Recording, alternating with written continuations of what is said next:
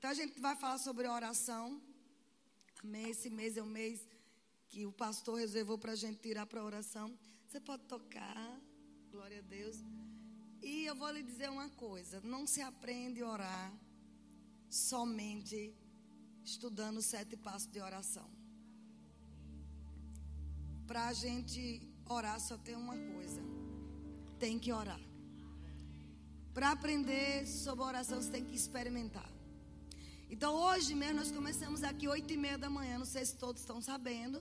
Nós estamos em jejum e oração. É, desde oito e meia da manhã, estávamos orando aqui. Um grande grupo de pessoas chegaram. Né, pelo rema, por essa escola, mas que mudou a nossa vida. E o propósito de Satanás é que a, as pessoas não conheçam a palavra de Deus.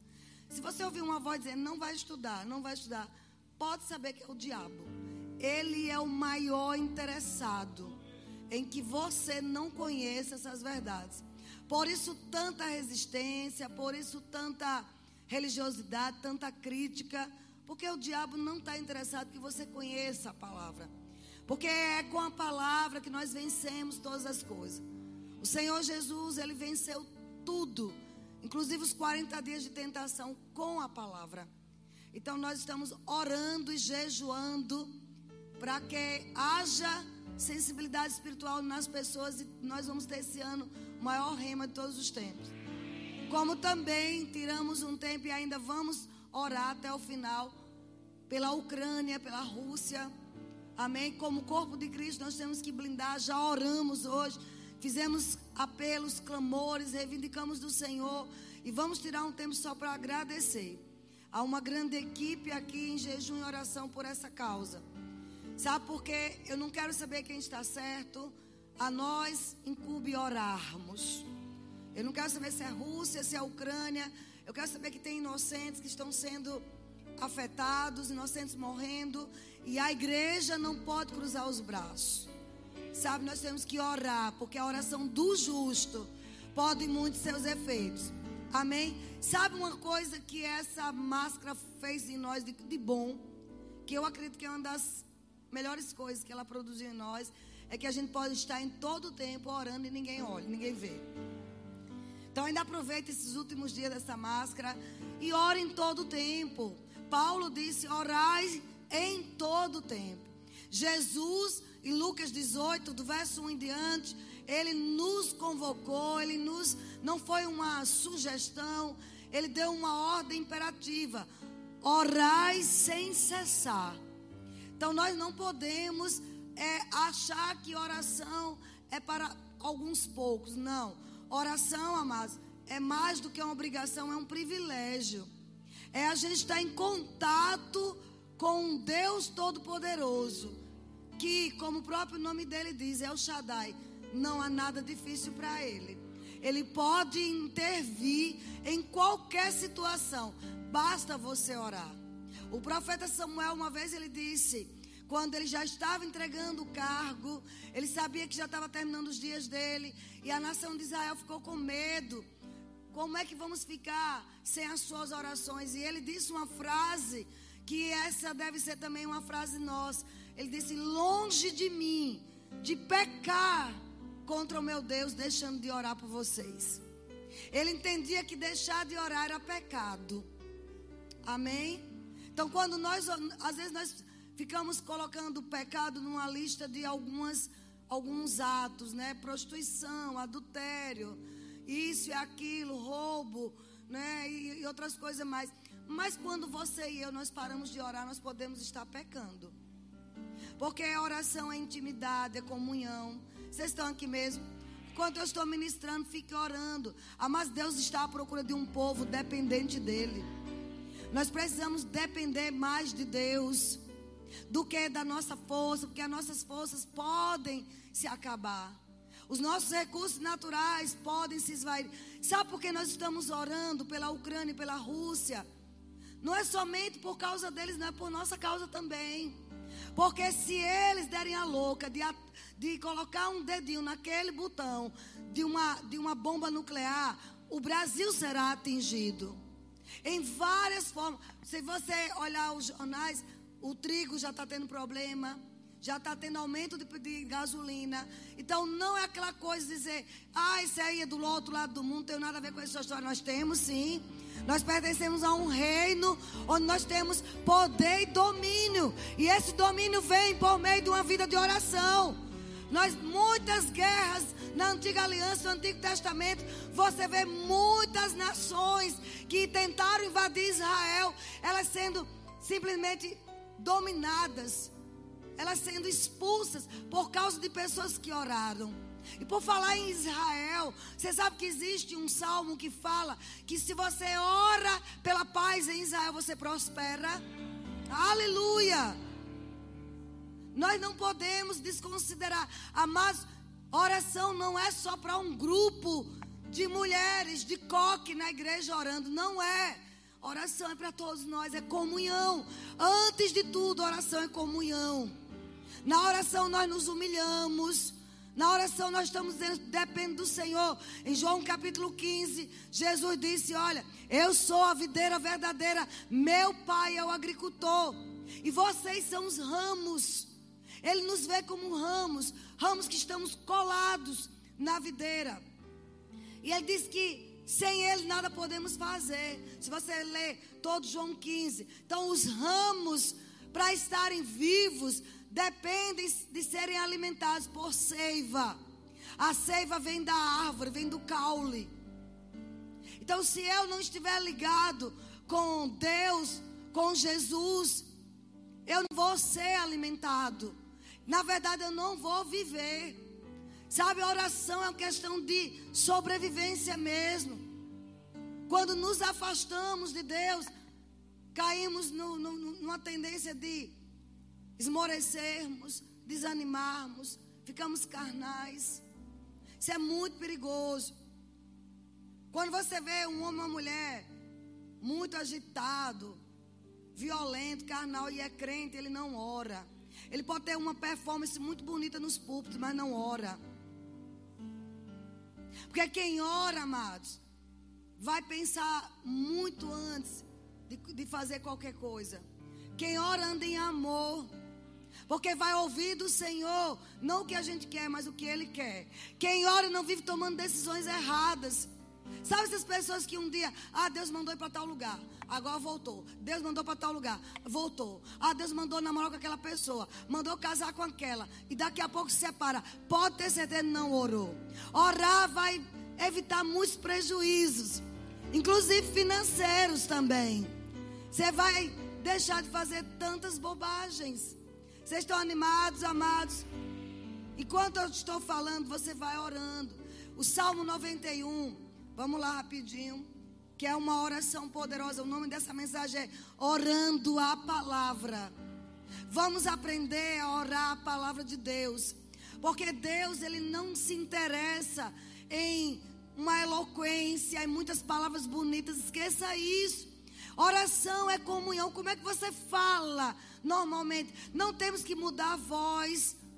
Sabe? Às vezes nós é, é, aprendemos, né, na religião, sei lá, ouvindo certas pessoas orando e a gente quer falar como ela, quer orar como ela, mas oração é, é algo muito íntimo com o Senhor. Como é que você fala com as pessoas? Como é que você fala no seu normal? Então, por que tem que mudar a voz? Tem pessoas que passam assim, ó oh Deus, aleluia, ó oh Deus, ó oh Deus, passa horas só dizendo isso. Não, queridos, existe uma forma de orar. Para sermos bem-sucedidos, temos que aprender a orar a palavra. Pegar versículos bíblicos, olhar para aquele versículo e orar diante do Senhor. Pai, a tua palavra diz, porque Deus não se move por cacuetes, por gíria, por alta performance. Maravilhoso. Deus tem gente que muda a voz faz teatro. Não. Deus é um bom pai. Como você, eu quero falar para você que teve um bom pai ou que tem um bom pai. Como você chega à presença do seu pai? Você chega chamando de excelentíssimo Senhor? Não, querido, você chama de pai. Jesus ensinou sobre isso. Pai Nosso. Nós temos que aprender a orar e ver Ele como Pai. Ele é o meu Pai. Diga isso, Ele é o meu Pai. E Ele não é um Pai carrasco. Ele é um Pai bom. Quando eu oro a palavra, eu tenho convicção, certeza que eu tenho minha oração atendida. Pessoas às vezes passam muito tempo falando, falando, falando, nem elas lembram do que falou. A gente tem que orar com a consciência. Eu sei com quem estou falando. Eu sei que ele está me ouvindo. Não existe filhos prediletos para Deus. O que existe são filhos que oram a palavra. Porque a palavra de Deus não voltará para ele vazia. Quando eu oro a palavra do Senhor, e eu mostrei o Salmo 91, veja lá no versículo, vamos lá rapidinho. Tem um versículo que diz aqui, é, verso 15: Ele me invocará. Aqui está falando sobre oração. Salmo 91, verso 15, dizendo: Ele, Ele quem? Quem habita no esconderijo do Altíssimo. Quem são essas, essas pessoas? Somos nós. Nós estamos em Cristo. Nós habitamos em Cristo e Ele habita em nós. Que honra, que privilégio.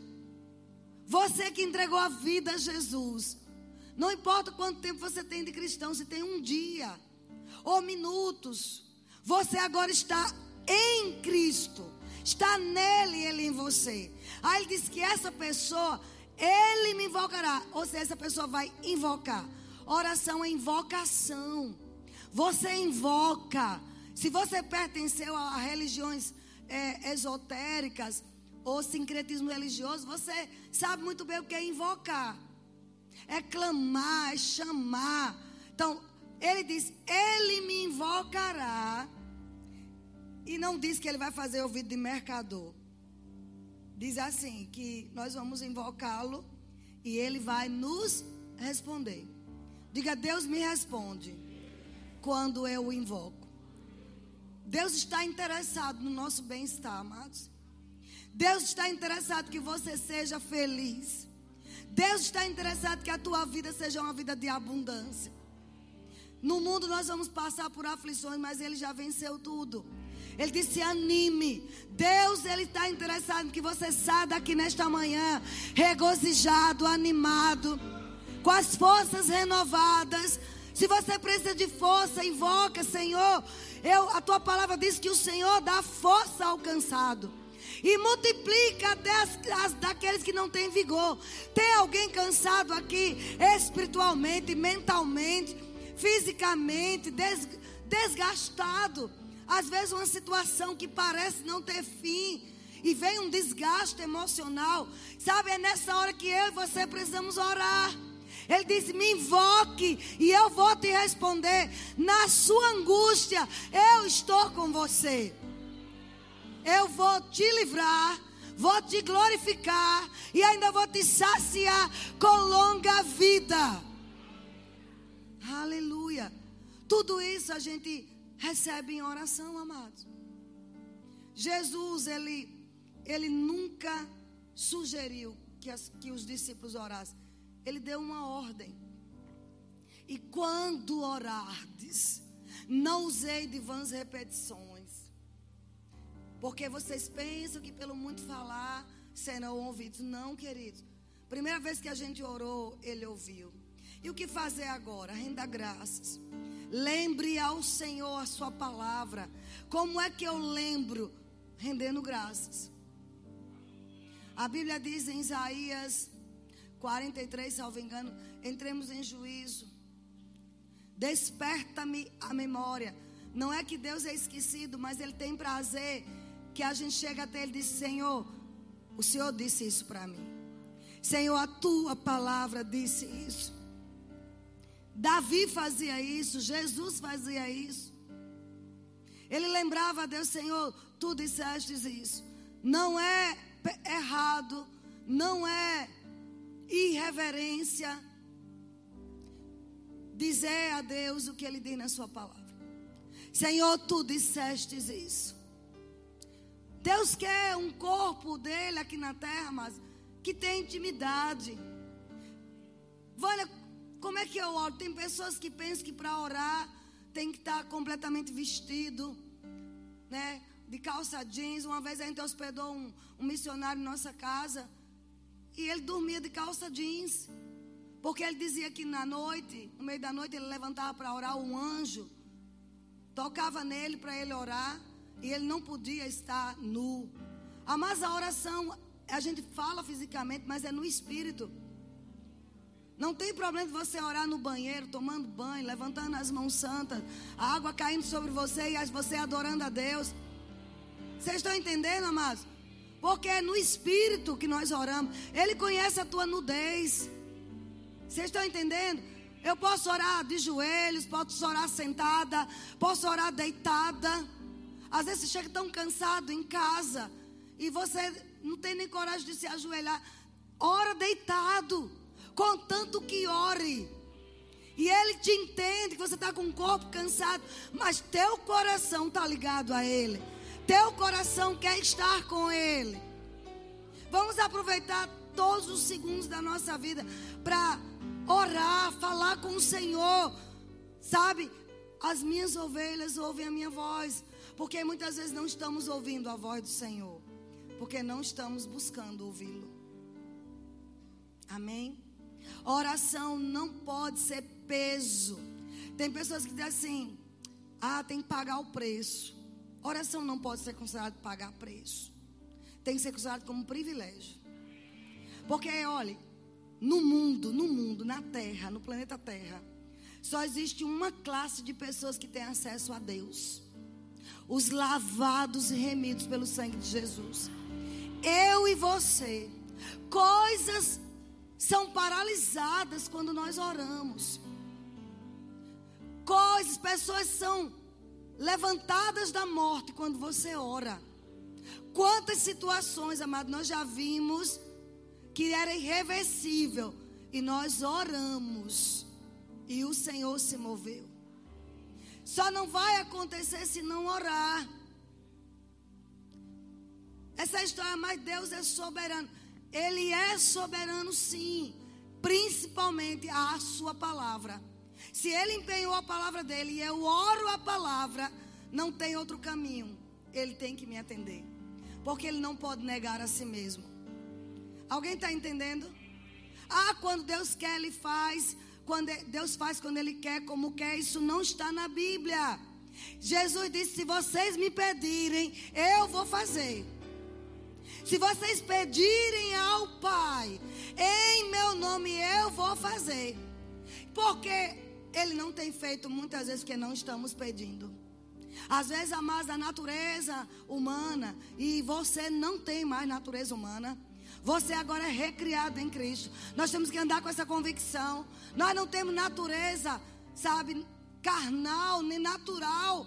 Nós temos a natureza de Deus. Alguém está aqui nessa manhã?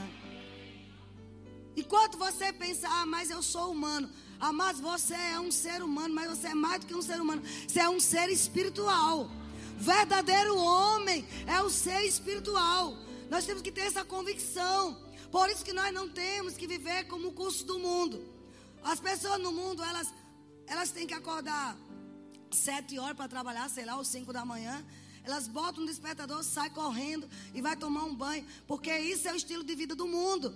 Mas o estilo de vida de um cristão não pode ser assim. Eu estou aqui para te animar, te encorajar a ter um estilo de vida sobrenatural. Pelas manhãs, buscar logo ao Senhor.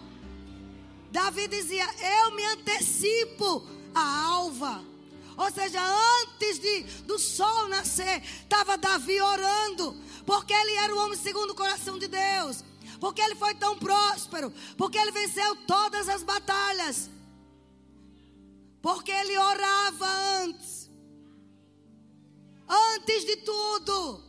Paulo fala em Timóteo: façam orações por todos aqueles que estão investidos de autoridade. A gente tem que parar com essa história. Ah, não é o presidente que eu queria, eu não vou orar. Ah, mas me perdoe dizer, isso é ignorância. Porque se o presidente está lá, foi o povo que colocou, não foi Deus, não. Foi o povo. Alguns Deus aprova, alguns outros não. Mas Deus deu liberdade para o povo escolher. Agora, quanto a nós, igreja, quem é cristão aqui? Quanto a nós, só tem uma incumbência: não é falar mal, é orar. Para quê? Para que tenhamos vida mansa e tranquila. Por isso que nós temos que orar pela Ucrânia, pela Rússia. Por isso que nós estamos aqui desde cedo orando por esses países. Porque se algo lá der errado, são todas as nações. Sua empresa pode quebrar, pode vir contaminação de lá e também matar tua família. Mas nós não podemos viver em um mundo sabe, alheio. Nós temos que estar na torre de vigia. Isso é oração. Sai uma notícia, vou orar.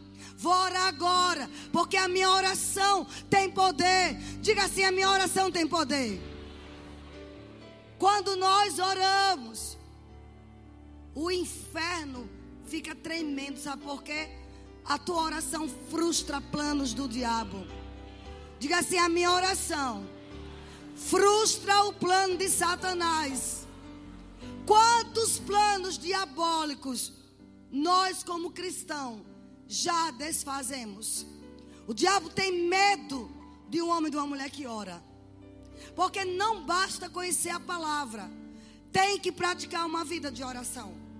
Quando nós oramos, nós estamos clamando pelo sobrenatural para entrar em nossas casas, em nossas famílias, Sabe, amados, você vê, o mundo jaz no maligno.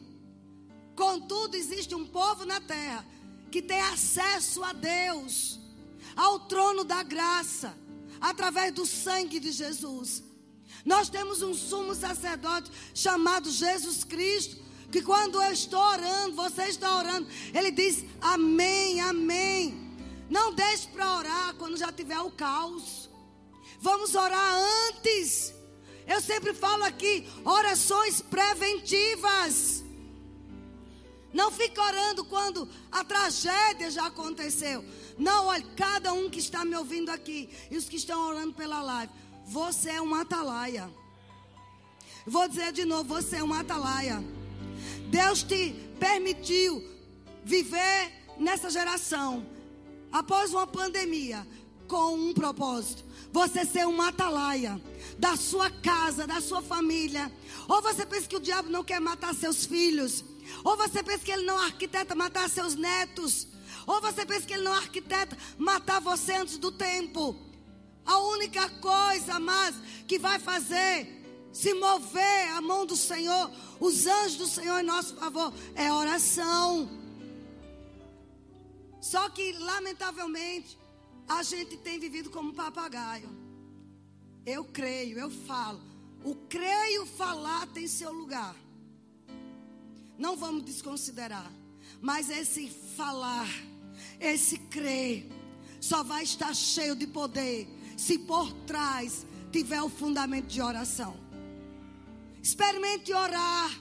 Se você já é batizado no Espírito Santo, ore em outras línguas. Você não entende muita coisa mas por dentro você é fortalecido. Outra coisa, a oração em línguas não apenas nos edifica, mas nos dá comunhão com Deus. Sabe o que eu estava falando com o Senhor? Pegando os segredos dele, a mente dele, que é a mente de Cristo, vem para nós quando oramos no Espírito. Coisas que o inferno está arquitetando, Deus nos comunica e a gente ora antes. Não deixe para orar, mas quando as coisas estiverem difíceis. Jesus disse sobre o dever de orar. Quando orares, entra no teu quarto, fecha a tua porta. E em secreto, fala com teu pai. Em secreto, porque ele em secreto te vê e vai te recompensar. Ah, mas não é somente orar aqui na igreja. Você sabe que tem pessoas que oram muito na igreja, mas não oram em casa. O que vale para Deus é a nossa vida secreta. Uma vida de oração em secreto vai publicamente ser estampada. Aleluia. Oração não é, amado, somente para aquelas velhinhas da igreja que não tem o que fazer. É para criança. É para adolescente. Ensina os teus filhos a orar. A depender de Deus. Nós criamos nossas filhas. Às vezes até podia dar as coisas. Mas a gente criou dizendo: vá orar. Porque Deus vai lhe dar o que você está pedindo. Vamos criar nossos filhos, ensinar essa geração a depender do Senhor, a reverenciá-lo. Existem vários tipos de oração. Raimundo falou sobre a oração de concordância, maravilhoso. Mas existe aquela oração que você não pede nada, você só contempla o Senhor. Você só adora, você faz questão de ir para um lugar e ficar lá só com Ele. Fazendo o que? Só lá, Pai, eu te amo, eu te amo. Senhor, como eu preciso do Senhor. E ninguém está lhe vendo, mas Ele está vendo. Os céus está contemplando. Mas nós precisamos, sabe, por muitos, alguns séculos atrás, um povo decidiu estar mais íntimo com Deus. Mas aí entrou num, num, num extremo, foram fazer mosteiros, se afastaram das cidades para se isolar porque queriam contemplar a Deus. Eles só falharam nesse ponto, que eles podiam contemplar a Deus em suas casas e ao sair dali levar luz para o mundo. Mas o fato de contemplar, sabe, isso precisa voltar às nossas vidas. A gente não pode ter Deus como um cabide de emprego um cabide de uma feira, um cabide de uma cura. Não. Tudo isso Ele quer nos dar. Ele diz: deleita-te no Senhor. Salmo 37. Deleita-te, feche seus olhos, deleite nele agora. Você vai saber como deleitar. Fala para ele palavras de amor. Isso é oração, você está orando. Nós te amamos, Senhor. Nós nos deleitamos em estar na sua presença, na sua casa, adorando o Senhor, na beleza da sua santidade. E ele diz que aqueles que se deleitam no Senhor, ele vai satisfazer os desejos do coração. Quais desejos do coração você tem? Todos nós temos. E a mais, quanto mais nos aproximamos de Deus, sem querer pedir, mas só para dar a Ele. Porque tem uma coisa que nós nunca podemos fazer: é terceirizar a oração. A oração não pode ser terceirizada. Olha, ore por mim, ore por mim. Não, você pode orar. É privilégio, você pode, você é filho, você pode falar com o Senhor. Eu sei que existem algumas situações que você pede ajuda em oração. São as intercessões. Mas na maioria das vezes, nós temos que ter nossas experiências com o Senhor. Experimente trancar no seu quarto. Minha casa eu fiz um quarto só para que eu ore. Sabe, perdi um quarto de hóspede, mas tudo bem. Foi uma, uma, oração, uma, uma direção que Deus me deu. E eu digo: ninguém fica ali mais, sou eu e Deus agora. Porque quanto mais o tempo passa, você percebe a necessidade. Deixa eu te dar uma dica: você vai construir uma casa. Faça um cantinho só para você orar. Às vezes a gente faz o canto do café, né? o canto da, piscina, o canto da sauna, o quarto disso e daquilo, a biblioteca. Tudo isso é lícito. Mas deixa eu te dar uma dica: constrói um quarto de oração. Um lugar que é só você e Deus que quando você chega lá, ele já está esperando.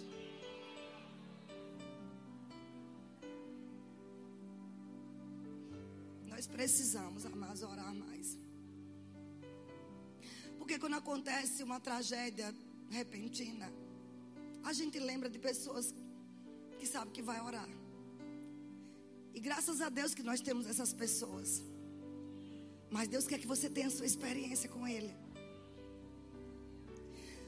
Uma vez o Senhor Jesus, amados, você não vê na Bíblia Jesus irritado com nada. Mas com uma situação ele se irritou. Ele chegou no templo e lá estavam os cambistas fazendo negócio na casa dele. Deixa eu te mostrar aqui rapidinho. Vocês estão aqui ainda? Em Marcos 11, 17, vamos lá. Eu percebo o espírito de oração nessa manhã. E você que já está sensível, fique orando aí. Você está orando pela sua família e nem sabe. Você está orando por uma situação que o diabo quer levantar e você nem sabe. Eu lembro que um, uma época aí da minha vida, é, eu estava em um lugar ministrando e, e eu estava sozinha, né? Raimundo não estava, eu estava orando, orando. E de repente veio uma palavra muito forte. Assim, confia em mim. Eu confesso que eu disse, Senhor, eu confio no Senhor. O que é que o Senhor quer me dizer? E silenciou. Mas não foi muito tempo, amado. Uma tragédia se levantou na minha casa, na minha vida. Para querer destruir tudo. Não convém falar, porque púlpito não é lugar de falar essas coisas. É púlpito é lugar de falar a palavra. E naquele momento, o Senhor dizia para mim: Lembra que eu te falei? Confia em mim. Tudo vai ficar bem. Quando eu pensava em sucumbir, sabe? Quando eu pensava, vou enlouquecer, eu vinha de novo aquela palavra que eu ouvi naquele momento secreto de oração. Às vezes uma palavra, uma instrução vai mudar completamente sua vida. Confie em mim. Sabe, Jesus, como eu disse, é, ele não agrediu, vamos dizer assim, entre aspas, as prostitutas, os fariseus, mas teve uma coisa que tirou Jesus do sério. Foi quando perverteram a casa dele. Lucas 11, verso. Vocês estão aqui ainda? Ele tinha acabado de ensinar sobre oração no versículo 1. Depois, no versículo 9, ele incita a orar. E quando chega no verso. É isso mesmo, Jesus? 17. Deixa eu ver isso mesmo. Não, acho que eu errei. Desculpa, gente. Coisa boa. É Marcos 11 mesmo. Foi porque eu, eu que falei Lucas. Não sei onde veio. Tem algum Lucas aqui precisando de oração verdade. Nós oramos por você, meu irmão. A porta que Deus abre, ninguém vai fechar. Aleluia. Eu creio e nós oramos para que uma porta se abra. Aonde você saiba que foi Deus e foi nesse momento. Marcos 11, 17 diz assim. É, primeiro 15. E foram para Jerusalém. Entrando Jesus no templo Passou a expulsar os que ali vendiam e compravam. Derribou as mesas dos cambistas, as cadeiras do que vendiam pombas. Não permitia que alguém conduzisse qualquer utensílio pelo templo. Também Jesus ensinava e dizia: Não está escrito, dois pontos. A minha casa será chamada casa de oração para todas as nações, para a Rússia, para a Ucrânia a casa do Senhor, queridos, não é esse, esse lugar feito de tijolos. Aqui é o lugar onde a gente se reúne. Porque quem é crente congrega. Essa história de ser crente em casa, isso não é bíblico. Ei, parou o tempo de ficar em casa. O diabo quer passar uma rasteira em você. Aí você vai saber correr para os irmãos. Mas por que não fazer isso antes que aconteça? Então a casa não é essa. Jesus estava falando da nova casa dele. Que quando ele morreu, ressuscitou, ele enviou o Espírito Santo. Ele rogou ao Pai, ele orou ao Pai para que o Espírito Santo viesse. Você sabia que para que ele viesse, Jesus teve que orar? Tem coisas que só, só vão vir se você orar. Tem coisas que só vão acontecer se você orar. Ele está aguardando a tua oração. Ore a palavra. Então, quando ele veio, todo aquele que recebeu Jesus passou a ser agora casa de oração.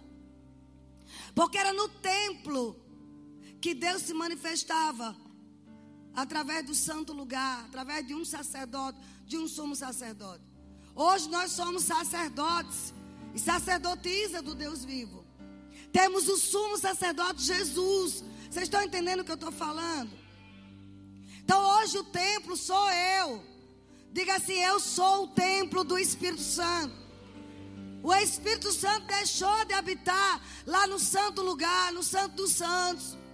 Quando Jesus morreu, a, o véu do templo se rasgou. Tirando a parede de inimizade que separava o homem de Deus. Então hoje nós temos amizade com Deus. E amigo conversa, mas Amigo conta segredos. Então Jesus disse: Ei, vocês estão fazendo negócios na minha casa colocando utensílios que não é para colocar. Ele falou num termo natural, mas tem um fundo espiritual, que eles estavam vendendo animais no templo, animais que seriam consagrados a Deus, mas animais mancos, animais com defeitos, completamente diferente da prescrição que a lei dizia. Jesus naquele momento, mas você imagine a cena. O próprio amor pegou um chicote. Foi ele, ele não mandou ninguém não. Um chicote que nas pontas tinham lâminas. Feito de ossos. Lê aquele livro totalmente pago do Rick Renner, que ele explica direitinho. E ele pegou aquele chicote começou a dar mesmo. Imagina a cena. Derrubou as mesas. Derrubou os cambistas. Irmãos, isso não é fantasia. Ele fez mesmo. Por causa de uma razão. A minha casa será chamada casa de oração. E vocês transformaram, pode ler o verso 17, em covil de ladrões e salteadores. Sabe o que o Senhor está dizendo nessa manhã para nós? Tem muita coisa roubando o lugar dele. Tem muitas coisas até lícitas, roubando o tempo com ele. Ladrões e salteadores Muitas vezes estão dentro do templo que é dele. Às vezes se tem para tudo. Diversão, tudo isso é lícito. Academia, tudo isso é lícito, tem que fazer. Mas vamos colocar o principal no principal. O principal é Ele. E estamos, às vezes, amados, sem perceber colocando ladrões e salteadores na casa que é dele. Faça assim, eu sou casa de oração. Ele olha para nós e nos vê templos ambulantes andando nas ruas. É como se ele estivesse dizendo: por onde você passar, eu conto que você ore para que eu possa entrar naquela situação. Eu conto que você, ao invés de julgar, criticar, faça um clamor por eles. Casa de oração é isso. Não é uma sugestão. Eu fico assim, pensando na cena. Jesus se indignou. Jesus pegou o chicote e saiu dando em todos. Porque pegou a casa que é dele e fez uma casa de bagunça deixou ladrões entrar. Tem muitos ladrões que entram na nossa vida sem a gente perceber. Atenção demais, às vezes, aos filhos. Orou tanto por um filho. Vou dizer às grávidas daqui. Não faça do seu filho um bezerro de ouro. Porque é muito tendencioso deixar de ir para a igreja porque tem filho. Um dia a minha filha, quando teve logo o primeiro bebê, né? Aquela empolgação toda, Aí a médica, idiota, imbecil, endemoniada. Primeira coisa que ela disse, sem saber que ela era mulher de pastor. Por isso que eu digo que é endemoniada. Não leve para a igreja. É o único ambiente que ele não pode estar. Há oito anos, sim. Ela, minha mãe, a médica falou assim que, sabe, eu tivesse cuidado com shopping, que não quer mais igreja, ambiente de igreja. Ela não sabia que Leilane era mulher de pastor. Eu disse, e é, e você vai fazer o quê? É, eu não vou levar não, né? Eu digo, então desmanche o berçário da sua igreja. Porque se outro, outra criança, se a sua criança não pode ir, outra também não pode. Ah, você é radical. Menos que Jesus. Jesus pegou um chicote. Jesus pegou um chicote. Ah, mas traz suas filhas, seus filhos para a igreja. Traz os seus filhos. Irmãos, eu viajei com meu marido, acho que ele falou no primeiro culto. Nós ganhamos da nossa filha, nosso genro, uma semana lá em Porto Seguro. Lugar lindo. Mas, queridos, eu nunca vi tanta prostituição. Eu nunca vi tanta coisa que eu, que eu acho que se meus pais ressuscitassem, eles queriam morrer de novo. Gente, é sério. E você vê, você vê crianças adolescentes, mas não caia no erro de deixar seus filhos em casa. Existe ainda um lugar seguro, porque tem Deus. Aqui não é perfeito, não. Até porque eu estou aqui, você está. Se fosse perfeito, já ficava imperfeito que a gente chegou. Mas tem palavra de Deus tem oração, tem unção nos departamentos. O diabo quer que seus filhos se prostituam, que percam o plano de Deus. Que saia da rota que o Senhor planejou. Quer colocar uma doença maligna e matá-los. Não, queridos, traz seus filhos. Então, se você vê toda a Bíblia você vai ver os evangelhos de Jesus Cristo. Foi a vez que ele se indignou. A gente fica sem querer acreditar na cena, mas foi. Ele começou a chutar as mesas, pegar o chicote, pá, e pegou em pessoas aquele chicote. Se indignou porque a casa dele, chamada casa de oração, foi simplesmente sucateada. Outros interesses entraram. Irmãos, deixa eu lhe dizer. A oração tem que ser antes de todas as coisas. Não saia de casa sem orar. Toma uma decisão dos primeiros minutos da sua vida. Orar. Oração dá livramento. Quantos livramentos você vê nos Salmos? Deixa eu te mostrar uma passagem aqui para a gente concluir. Vocês estão sendo abençoados?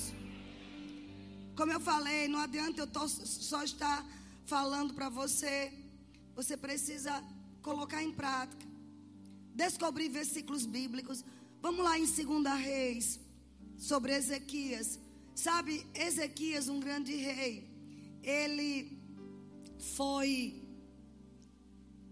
ameaçado por Senaquaribe, rei da Síria. Está lá em 2 Reis. É, e eles iam destruir todo o país.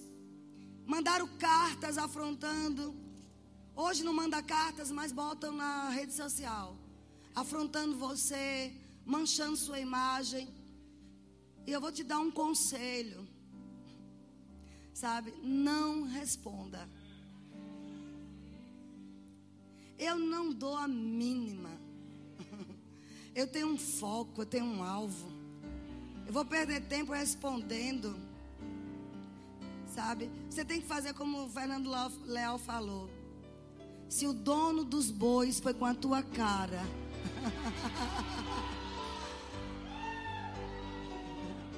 Você vai dar voz a peão. Mandaram carta para eles, ainda mais na, na língua que os judeus pudessem entender, para dizer: olha, para colocar medo. Mas sabe o que ele fez? Veja o versículo 14.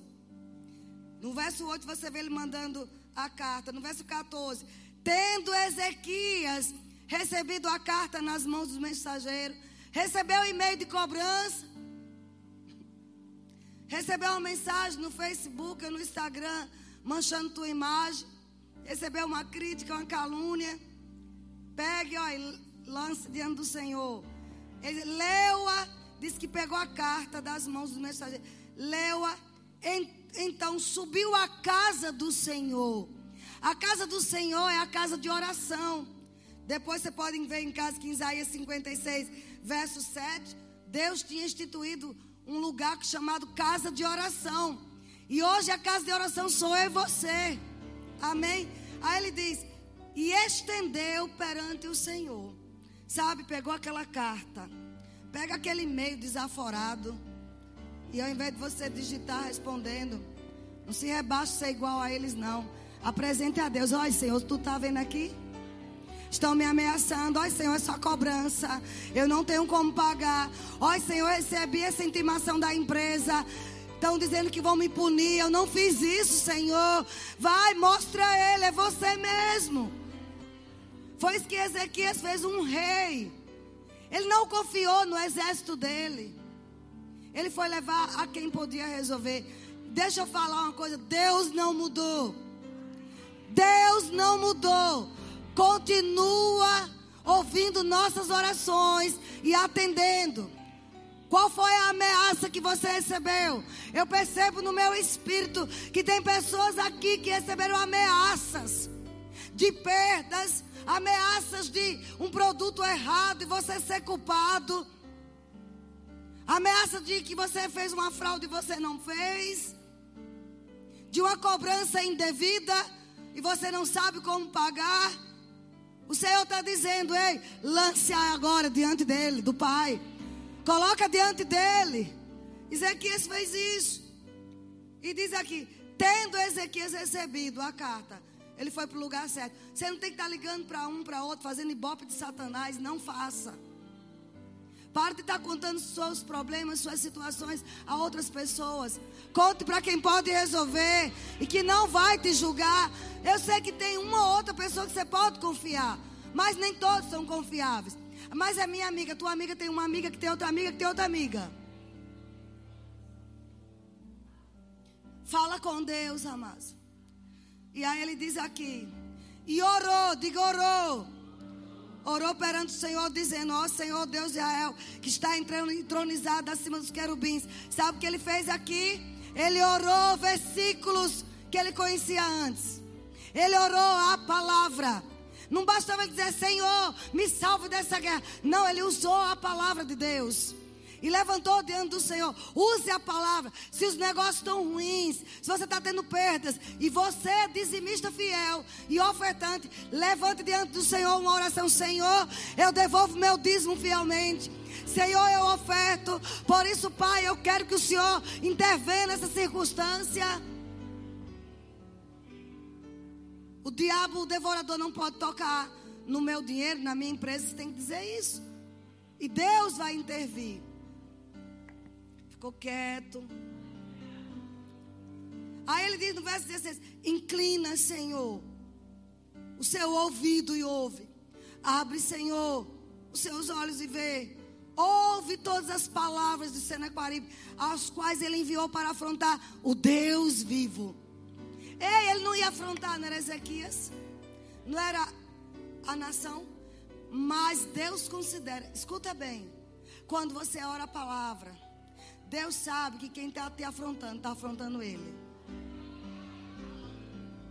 Quando Jesus apareceu no caminho de Damasco para Saulo, e ele falou: Saulo, Saulo, ele não disse porque persegue o meu povo, porque persegue Jerusalém. Porque persegue os cristãos. Ele diz: Por que me persegues? Deus toma a tua causa como dele, queridos. Quando você ora, ela tem que orar. Ah, mas Deus sabe de tudo. Deus sabia dessa guerra. Deus sabia de Senaquaribe. Sabe que se você ver o fim da história, o Senhor no meio da noite enviou um anjo. Diga um anjo. Somente um anjo. E matou 185 mil. Noite só um anjo. Deus pode enviar um anjo agora mesmo. Na sua situação. Naquele problema, naquele país. Por isso que nós vamos orar. Um anjo pode dar cabo de 185 mil. Para preservar inocentes. Não brinca com o povo que ora. Eu tenho medo de brincar com quem ora. Cuidado de quem você está falando. Porque a patente é larga, meu amigo, quem ora. Você se torna embaixador de Cristo aqui na terra. Quando você ora. Paulo dizia: por esta causa eu me ponho de joelhos. Aí alguns dizem: é religiosidade. Não, existem coisas que vai ser no joelho mesmo. Porque a oração é, antes de tudo, humilhação. Humilhação diante daquele que pode resolver. Você se humilha debaixo da potente mão de Deus. Oração é dependência. É você dizer mesmo: não, a minha força que eu tenho não é minha, não. É dele. Tudo que eu sou é ele. O que eu tenho é dele. Ah, mas nós precisamos voltar a ser dependentes de Deus. Eu não quero uma igreja, amado, escrava de, de como chama? Performance. Não, a gente vai ser escrava de Cristo. Os escravos de Cristo oram. Volto a dizer, querido, depende de nós, da igreja, para que Deus venha intervir nessas nações, em algumas insanidades. Depende de você e de mim. Ah, já tem um grupo orando. Ore você também. Vamos desarmar os ardis de Satanás. E para a gente concluir, olha o que a oração faz. Aí você vê lá na frente. Esse mesmo Ezequias teve essa vitória. Mas de repente ele adoeceu. Com calma eu mostro a razão da doença. Não vou entrar nesse mérito agora. Mas no capítulo 20 diz: Naqueles dias, Ezequias adoeceu de uma enfermidade mortal. Era uma doença mortal.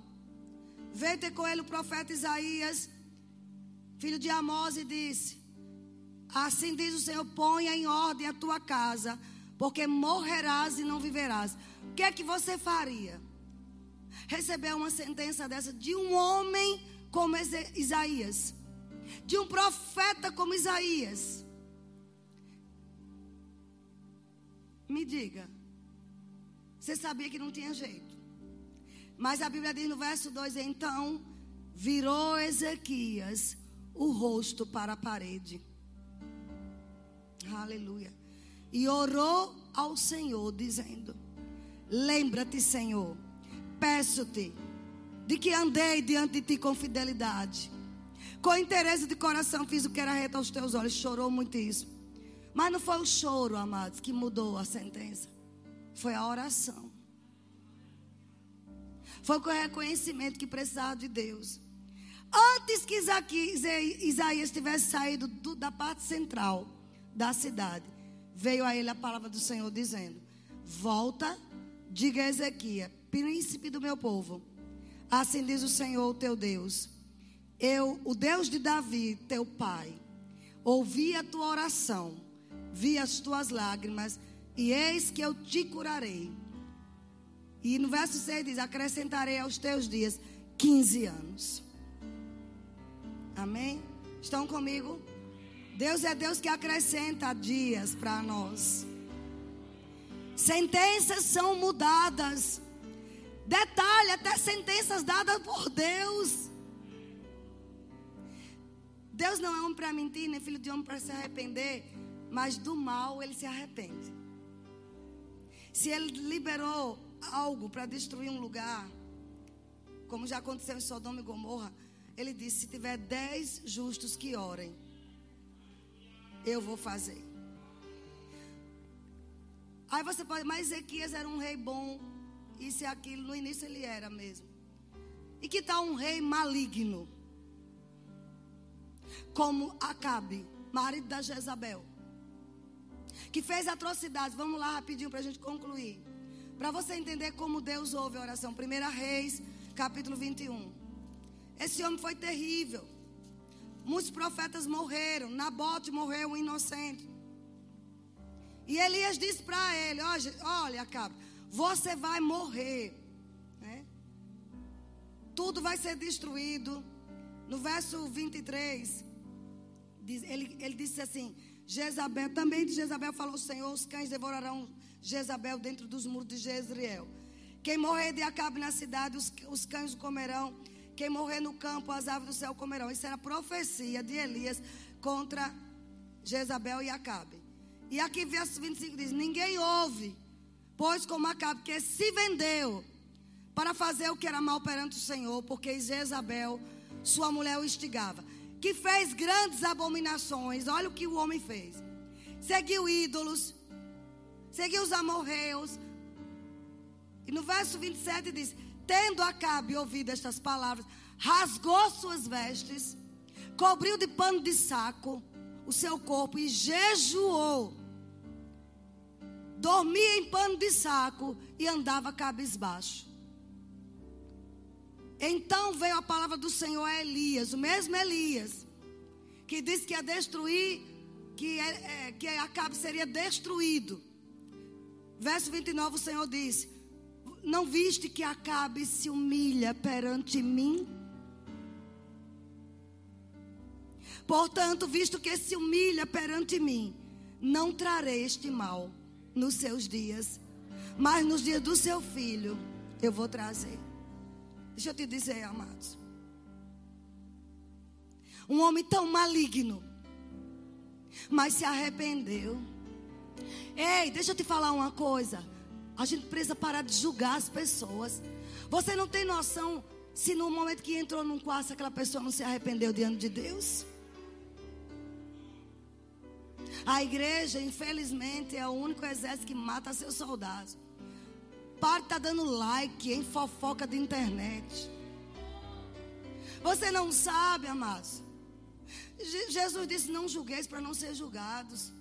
A gente não tem noção, às vezes a, a menina, tá, a, a crente está lá, na bebedeira. Aí postam. Aí você começa a lascar. O crente, é o crente que faz isso. Mas você não sabe se em casa ela não se prostou diante do Senhor. E Senhor, me perdoe. Eu não estou justificando o erro, não. Estou falando que a gente não foi chamado para julgar. Porque quem diria que Acabe ia receber de Deus benevolência? Se foi o rei mais maligno que teve, que matou tudo que era profeta, não conseguiu matar Elias. Mas a Bíblia diz que ele se humilhou. Oração é humilhação. A gente não sabe, amados. Se em questão de minutos a pessoa disse: Senhor, me perdoe. Eu me arrependo. E Deus deu nova chance. Então, oração provoca isso também. Na benevolência do Senhor. Está um silêncio. Quando a gente ora, mas a gente julga menos. A gente para de, de criticar e de julgar. Eu quero que você fique de pé nesse momento. Você vai lembrar de alguém, da sua família. Você vai orar pela sua família agora. E depois nós vamos orar pela Ucrânia. Agora que eu estou vendo que é a Luana que está ali. Seja bem-vinda, querida orar pela Ucrânia. Aleluia. John Wesley dizia: existe algo entre Deus e a terra, aonde Deus fica de mãos atadas, sem poder fazer, porque o povo não orou. Se você orar, Deus vai fazer. Pode ser que não seja naquele momento a manifestação, mas em algum momento ele vai agir. A Bíblia diz que Elias, um homem sujeito às mesmas paixões que nós, Elias errou muito, queridos. Mas ele orou para que não chovesse e não choveu. Orou de novo depois de três anos. Ele orou e choveu. Só que a palavra diz, amados, que Elias estava numa velha aliança. E Tiago diz: Eu estou falando isso para que vocês entendam que a oração do justo daqueles justificados pelo sangue de Jesus, diga, diga eu, pode muito em seus efeitos. A tua oração tem poder, queridos. Ore agora, você vai ver coisas resolvidas. Não apenas saiba sobre oração, ore. Só vai ter resultado se praticar. Ore em todo o tempo. Seja uma casa de oração atuante. Ore ao sair, ore ao entrar, ore pelos seus filhos quando vão à escola. Ore a palavra sobre eles. Eles são blindados com o sangue de Jesus. Nenhum mal vai suceder aos meus filhos. Nenhum mal sucederá ao meu marido, à minha esposa. Ore. Há um clamor dos céus dizendo: Ore.